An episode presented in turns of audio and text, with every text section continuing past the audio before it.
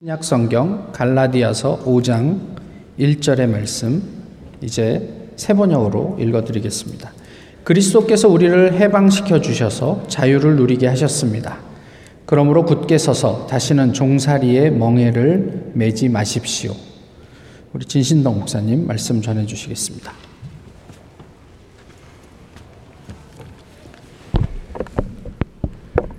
여러분 내일 모레가 무슨 날인지 아시죠? 무슨 날이죠? 광복절 몇 주년인지 바로 계산 안 하고 아세요? 78주년입니다. 광복된 지 78년이 흘렀는데 우리가 미국 살다 보니까 바쁘고 또 미국에서는 공휴일이 아니기 때문에 뭐 광복절인지 아닌지도 아무 관심도 없고 생각 없이 어, 오늘 교회 오신 분들도 우리 주님의 교회는 아무도 없으실 겁니다. 그죠? 그리고 지난 6월 25일은 한국 전쟁이 발발한 지 몇 년째 되는지 아십니까? 73년. 그리고 7월 29일은 정전 협정이 체결된 지 70주년입니다. 왜 제가 이렇게 몇 주년 이런 것을 강조해서 말씀드리냐면 우리가 광복절을 맞이하는데 78년 동안 내 몸이 반신불수가 되어가지고 살아왔다면 그 78년의 세월이 얼마나 끔찍하겠습니까? 한 시간만 내 몸 반쪽이 움직이지 않아도 얼마나 불편하고 힘들겠습니까? 그런데 무려 80년이 다 돼 가도록 남과 북으로 나누어져서 또 최근에는 북한에서 미사일 펑펑 쏴대고 남한에서도 100배, 1000배의 보복을 한다고 큰 소리 뻥뻥 치는 군대도 안 갔다 온 대통령이 이런 식으로 남과 북의 대결을 전쟁의 분위기를 고조시키고 있는데 저는 78주년 강복절을 맞으면서 하나님 앞과 민족 앞에 기쁘고 감사한 마음도 있지만 참 부끄럽고 죄송한 마음이 더 큽니다. 왜냐하면 인류 역사상 이렇게 장기간 민족이 분단돼서 서로 원수가 되고 또 서로 많이 죽이고 또 전쟁을 끝낸 지가 70년이 됐는데도 아직도 정전이지 종전이 안 된 이런 이상한 나라가 이 지구상에 대한민국 말고 또 어디에 있습니까?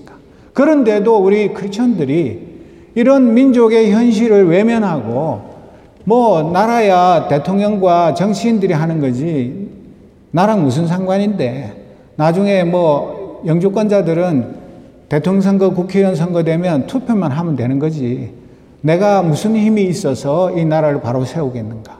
그렇게 생각할지 모르지만 역사를 가슴에 새기고 오늘 우리 대한민국이 어떤 현실에 처해 있는지를 깊은 관심을 가지고 이 민족이 올바른 길로 걸어가도록 기도하면서 이 민족을 이렇게 세우는 일에 힘을 모으지 않으면 우리 대신 누가 이 민족을 바로 세울 수가 있겠습니까? 여러분, 1905년 7월 27일에 어떤 일이 있었는지 아십니까? 테프트 가스라 미략이라고 말하는 그 미국의 전쟁부 장관과 일본 내각 총리가 우리 한민족의 운명을 자기들 마음대로 결정한 날입니다. 여러분, 그게 조약 체결 날짜는 1905년 7월 29일이지만은 미국이 필리핀을 갖고 일본이 어디를 갖기로 약속을 했습니까? 조선을 갖기로 약속을 했기 때문에 1905년부터 본격적으로 일본이 우리 대한민국의 국권을 침탈하고 우리나라를 식민지로 만들기 시작했습니다. 그런데 여러분들, 이 1905년에 있었던 가스라 테프트 밀약, 이거에 대해서 일본이나 미국이 우리나라에 대해서 필리핀에 대해서 정식으로 잘못했다고 사죄한 거 들어보셨습니까? 안 했잖아요. 그런데 우리가 왜 분단이 됐습니까? 그 에치슨 라인이 왜 그, 그어졌습니까? 미국의 일개 대령이 이 한반도 지도를 놓고 어디를 반으로 자르면 난, 그 미국과 소련이 반씩 나눠서 신탁 통치를 할 것인가? 그런 지도상에 금을 하나 끄은 것이 지금까지 분단되어 온 것입니다. 여러분 해방이라고 할지라도 정치적으로 부분적으로 해방되었지만은 우리 민족이 민족의 정기를 바로 세우고 우리가 자주 독립의 확고한 주체로 서지 못했기 때문에 그리고 1945년 8월 15일의 해방도 우리의 힘으로 얻은 해방이 아니고 미국이 히로시마와 나가사키에 원폭 투하해서 일본이 할 수 없이 항복한 그 결과로 얻은 해방이었기 때문에 반쪽짜리 해방이었습니다. 그리고 남북이 분단되고 나서도 진정한 통일을 위해서 싸우던 사람들은 암살당하거나 정치권에서 쫓겨나고 외세를 등에 업은 사람들이 남과 북을 지배했기 때문에 오늘까지 민족 분단이 계속되고 있는 것입니다. 왜 제가 이런 이야기를 드립니까? 우리가 미국에 살지만 우리 조국은 엄연히 대한민국입니다. 우리 민족의 현실을 우리가 관심을 가지고 정신을 차리고 이 민족을 바로 세우려고 지혜를 모으고 힘을 모으지 않으면 아무도 우리 대신 이 나라를 평화로운 통일의 길로 민주화의 길로 인도할 사람이 없습니다. 나라가 없습니다. 그런데도 우리는 넉넉고 뭐 알아서 잘 되겠지. 하나님께서 우리 민족을 지켜주시겠지. 그렇게 막연한 생각만 가지고 이 8.15를 만든다면 하나님께서 우리에게 뜻밖의 해방을 선물로 주셨으면 그것을 완성할 숙제가 저와 여러분에게 주어져 있는데 그게 내 숙제가 아니고 남이 해결해야 할 숙제라고 생각하고 있는데 어떻게 그 숙제가 해결이 되겠습니까? 그래서 정말 대한민국은 물론이고 전 세계에 있는 수많은 한인 교회들이 오늘 주일을 맞이해서 과연 몇 교회나 이 광복절의 진정한 의미, 그리고 우리가 이 광복절을 맞으면서 참여하고, 우리가 바로 살지 못하고, 이 민족을 위해서 기도한다고 했지만, 너무나 피상적이었던 그런 잘못을 회개하는 그런 운동이 일어나지 않으면 79주년이 되고 80주년이 되고 100주년이 되어도 하나도 달라지지 않을 것입니다. 그래서 정말 오늘 이 주일은 우리 모두가 하나님 앞에서 하나님이 주신 이 자유와 해방, 우리 민족을 사랑하시고 복 주시기 위해서 주셨던 이 기회를 날려버린 우리의 죄책을 고백하는 그런 솔직한 회개의 주일이 되기를 소원합니다. 여러분, 오늘 읽은 이 갈라디아서 5장 1절은 짧은 말씀이지만은 그리스도인의 독립선언문이라고 부르는 아주 중요한 구절입니다. 그냥 갈라디아서 읽을 때 6장까지 있는데 5장에 뭐, 아, 참 좋은 말씀이 있구나. 그런 것이 아니라 그리스도께서 우리를 해방시켜 주셔서 자유를 누리게 하셨습니다. 그러므로 굳게 서서 다시는 종살이의 멍에를 매지 마십시오.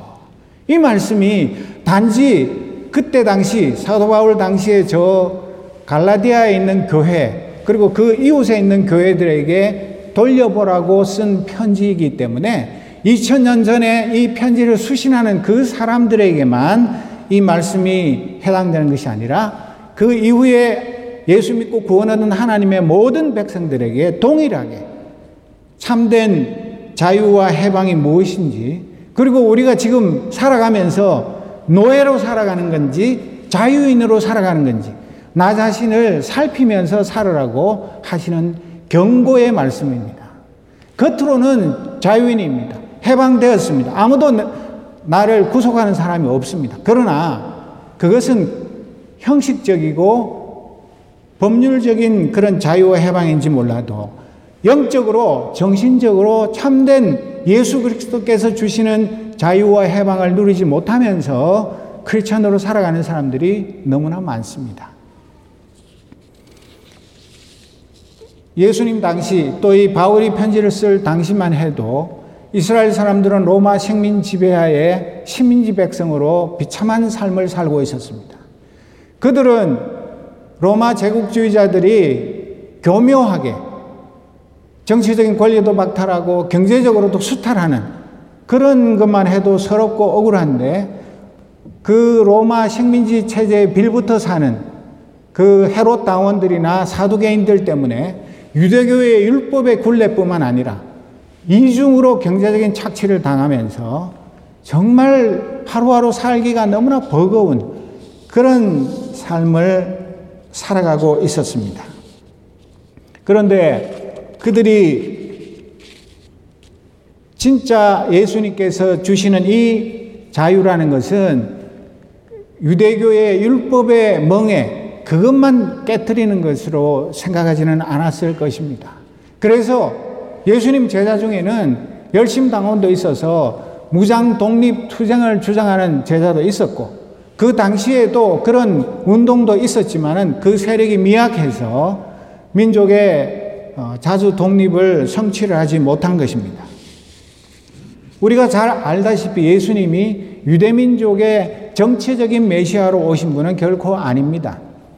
예수님이 그럴 생각이 있었으면 다른 기적을 행하기보다 먼저 로마 군대를 꼼짝 못하게 만들고 정치적인 독립을 얻는 것은 그렇게 어렵지 않았을 것입니다. 그러나 예수님은 광야 40일 금식하고 난 후에 사탄의 시험을 받으면서 아주 높은 꼭대기에 예수님을 어, 데리고 가서 천하 만국을 보여주면서 네가 나에게 절하기만 하면 이 모든 세계를 다스릴 수 있는 권세를 너에게 주겠다고 그랬을 때 예수님은 단호히 거절했습니다.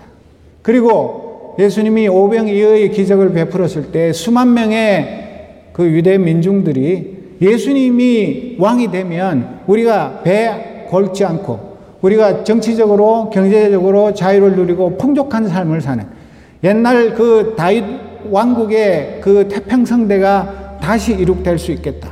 그런 환상을 가지고 예수님을 왕으로 삼으려고 할때 예수님이 망설이거나 고민 좀 해보고 대답해 줄게 그러지 않으시고 단호히 거부하셨습니다.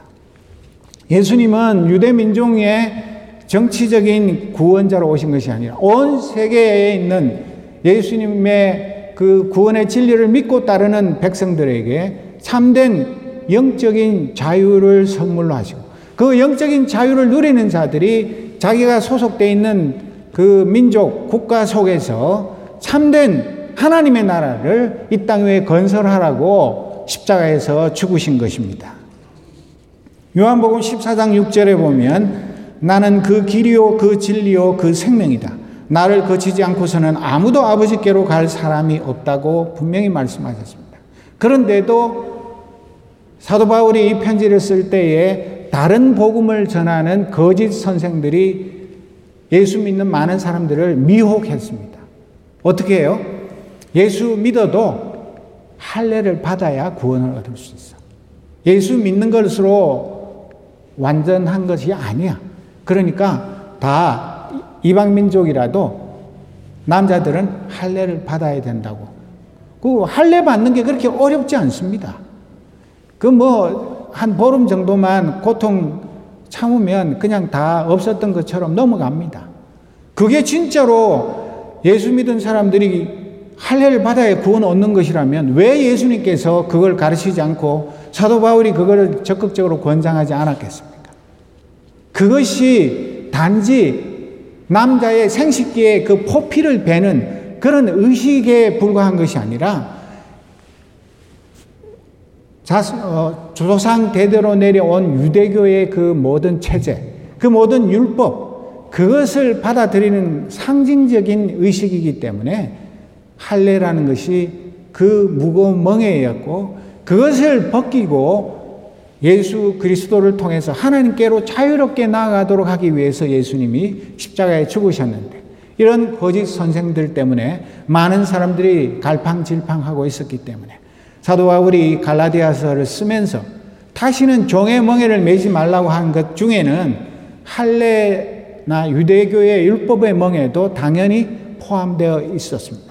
그러나 그것만이 전부는 아니었을 것입니다. 왜냐하면 우리는 유대인이 아닙니다. 우리에게 할례를 받아야 예수를 믿고 구원 얻는지 아닌지 그런 거 가지고 시험 받는 시대에 살지를 않기 때문에 오늘 우리는 이 말씀을 오늘 우리 시대에 맞게 재해석해야 합니다. 오늘 우리가 사도 바울이 말하는 그러므로 굳게 서서 다시는 노예의 멍에를 매지 말라고 명령하신 그 뜻이 무엇일까? 그것이 중요한 것입니다. 오늘 나를 얽어매는 노예의 멍에가 무엇입니까? 내가 하나님보다 더 사랑하고 하나님보다 더 집중하고 그것만은 하나님께 양보할 수 없는 그런 것이 무엇입니까?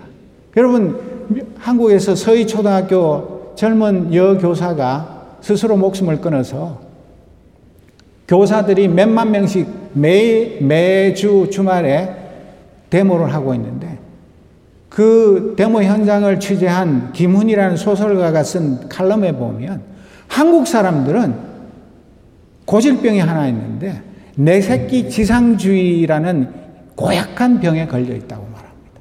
내 새끼 지상주의 들어보셨어요? 내 새끼를 요즘 뭐라고 부르죠? 금쪽이. 어떤 5급 교육부 공무원은 자기 아이 담임 선생님한테 아홉 가지 우리 아이를 이렇게 대우해라고 말하는 글을 쓴 것 중에 보면 우리 아이는 왕의 DNA를 가졌대요. 자기가 왕인가 봐요. 그러면서 이것도 하면 안 되고 저것도 하면 안 되고. 이게 웃을 일이 아니라 한국에 살든 미국에 살든 수많은 부모들이 내 새끼 지상주의, 이 금쪽이를 위해서는 무슨 짓을 해도 좋아. 그런 일에 사로잡혀 있지 않습니까? 그래서 선생이 교사로서의 존엄을 지키지도 못하고 교사의 교권을 지키지도 못하고 그냥 학부모들의 악성 민원에 전전긍긍하면서 사는 이런 이상한 나라가 된 것이 단지 몇몇 학부모들의 그 철딱선이 없는 자기 내 새끼 어, 지상주의자의 그 고질병 때문에 그런 것이 아니라 오늘 한국 교회가 이 금송아지 우상 만몬을 숭배하면서 번영 복음, 번영 신학을 숭배하면서 우리가 하나님보다 돈을 더 사랑하는 나 자신을 사랑하고 내 가족을 사랑하는 그런 삶을 살기 때문에 이런 사회 현상이 일어나는 데 대해서 교회가 할 말이 별로 없습니다. 여러분 사진을 하나 보여드릴 테니까 이 교회가 어떤 교회인지 아시는 분 아실 겁니다. LA 가신 분들 치고는 다 아실 텐데 LA에 있는 크리스탈 카티드럴이라고 로버트 슐러 목사가 어, 목회하던 교회 수정교회라고 부르는 그 교회 이 교회가 지금 어떻게 되는지 아십니까? 파산해 가지고 카톨릭에 팔려서 성당으로 바뀌었습니다. 그 교회가 하나 개인이 한 개교회가 파산해 가지고 개신교회에서 가톨릭 성당으로 된 것 그것 때문에 제가 말씀드리는 것이 아닙니다. 그것보다는 positive thinking 적극적 사고방식 나이 좀 드신 분들 한국에 사셨던 분들은 적극적 사고방식이라는 책은 못 봤을지 몰라도 이야기는 한 번쯤은 다 들어보셨을 것 같은데 그 positive thinking을 주장한 사람이 누구입니까? 노만 빈센트 필 박사입니다. 지금도 많은 사람들이 그 사람의 책을 읽고 좋아합니다. 그 사람과 똑같은 생각을 가졌던 이 로버트 슐러 목사는 possibility thinking이라고 그게 그겁니다. 그런데 똑같은 말을 하면 좀 그러니까 살짝 단어만 바꿔가지고 로버트 슐러도 어, 이 노만 빈센트 필과 똑같은 생각을 했고 또 그들의 후계자인 휴스턴의 그 Lakewood Church 거기 담임을 하고 있는 긍정의 힘 이걸 내세워 가지고 베스트셀러가 된 그 조엘 오스틴 목사 같은 사람. 이런 사람들이 또 한국에서는 조용기 목사 같은 분이 바로 번영 복음, 번영 신학의 선지자들입니다. 그러나 이 번영 신학이나 번영 복음의 정확한 명칭은 그거는 것이 아니라 어, prosperity syndrome 뭐라고 말하는 번영 증후군이라는 영적이고 정신적인 질병입니다. 이 영적이고 정신적인 질병은 코비드 19보다 훨씬 더 무서운 병입니다. 이 병에 걸리면 자기가 병에 걸린 줄도 모르고 자기는 하나님 잘 섬기고 예수 잘 믿는 줄 아는데 실제로는 하나님 섬기는 게 아니라 구약 시대에 모세가 40일 동안 하나님 만나서 율법을 받고 있는 그 와중에 잠깐 모세가 안 보인다고 그 밑에서 유대 백성들이 만들었던 금송아지를 섬기는 이 금송아지가 너희들을 이곳까지 인도해낸 하나님이다. 신이다. 그렇게 말하는 것과 전혀 다르지 않습니다. 오늘 이 지구상의 수많은 사람들이 형태는 달라도 이 번영 증후군이라는 아주 치명적인 질병에 걸렸는데도 자기도 아무런 자각 증세가 없습니다. 이 질병이 교회 안에서 나타나는 가장 확실한 증거는 뭐냐면 교회 세습입니다. 이 조금 전에 보여줬던 그것도 마찬가지고 이 교회 아시죠? 천호동 서울의 천호동 가면 있는 교회 옆에 왼쪽에 있는 그 첨탑 두 개 있는 게 옛날 자기들 말로는 성전입니다. 옛 성전이고 옆에 동그란 건물이 새 성전인데 명성교회입니다. 잘 아시죠? 저도 몇 번 가봤습니다. 이 명성교회 세습을 해가지고 이번 9월에 가을 통합적 총회를 바로 여기서 합니다. 왜요? 세습 반대하는 사람들 때문에 대법원까지 가서 재판을 하고 온갖 우여곡절 끝에 세습이 확정되어서 이제 그 세습 확정을 축하하는 그런 잔치를 하기 위해서 저 교회에서 정기총회를 합니다. 왜 교회 세습이 문제입니까? 작은 시골 교회, 가난하고 어려운 교회는 아버지 목사를 대를 이어서 아들 목사가 되면 온 사람들이 칭찬합니다. 아이고, 힘들 텐데, 고생 바가지로 할 텐데, 아버지 한 것만이라도 힘들었을 텐데, 아들도 또 해? 거기에 대해서 누가 뭐라고 그럽니까. 그러나, 이런 mega church, ultra mega church, 이런 교회는 세습하는 것이 큰 문제입니다. 왜요? 그 세습은 그냥 단순한 세습이 아니기 때문에 그렇습니다. 첫째로는 가업 전수. 두 번째, 신분 세습. 세 번째, 재산 상속. 이것을 동시에 하는 것입니다. 재벌이 세습을 해도 사람들이 비난을 하는데, 왜 그렇게 합니까? 이 교회는 내가 개척해서 내가 세운 내 교회, 내 거야. 하나님 거 아니야. 그런 생각이 아니라면 어떻게 온갖 불법 탈법을 하면서까지 자기 아들에게 그 교회를 물려줍니까?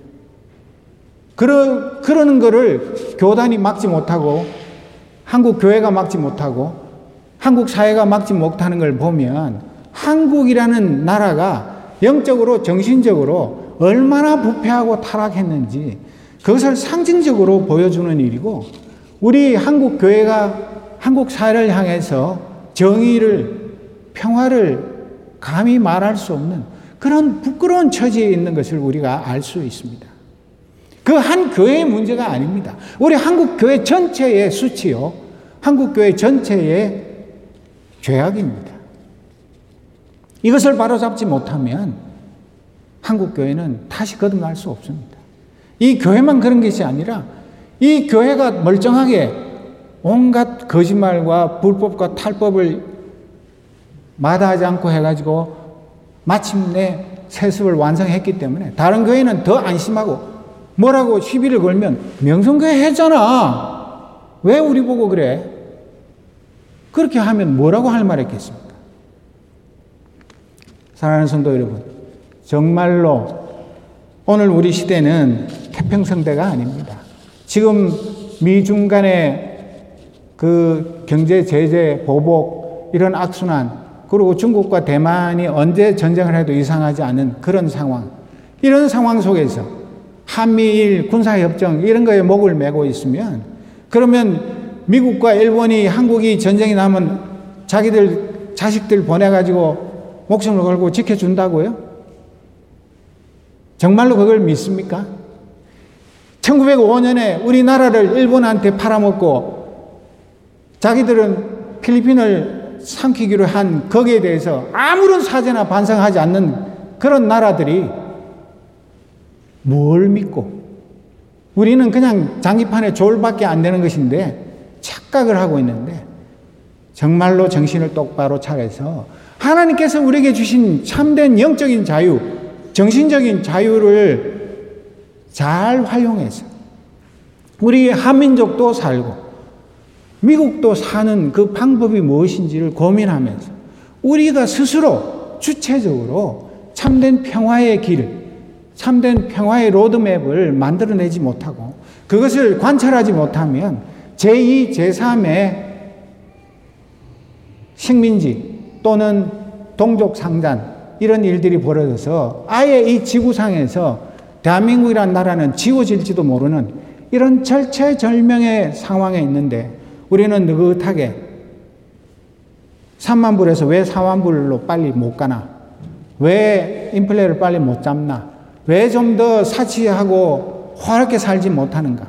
그런 데 관심을 가진다면 정말로 주님의 십자가를 부끄럽게 만드는 것이고 우리가 다시 한번 주님을 십자가에 못 박는 일이 아니라고 어떻게 말할 수 있겠습니까?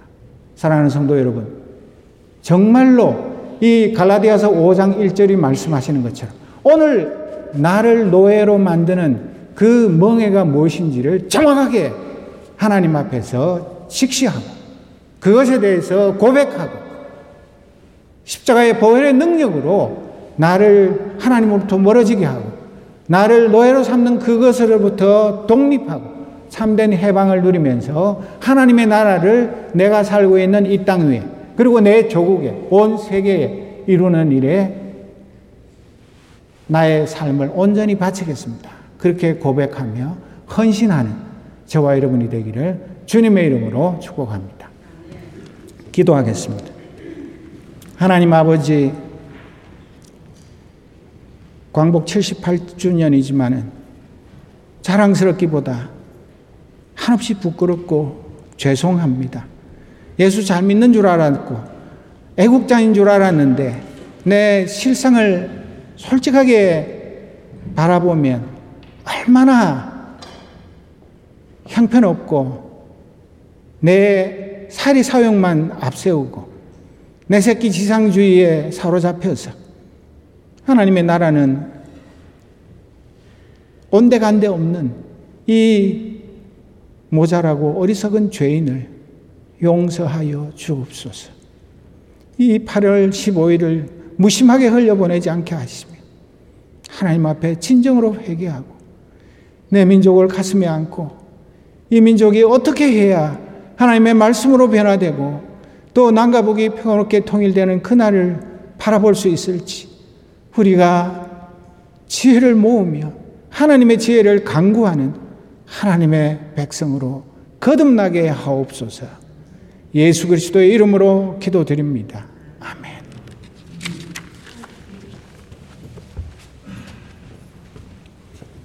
우리 함께 찬양 들으시겠습니다.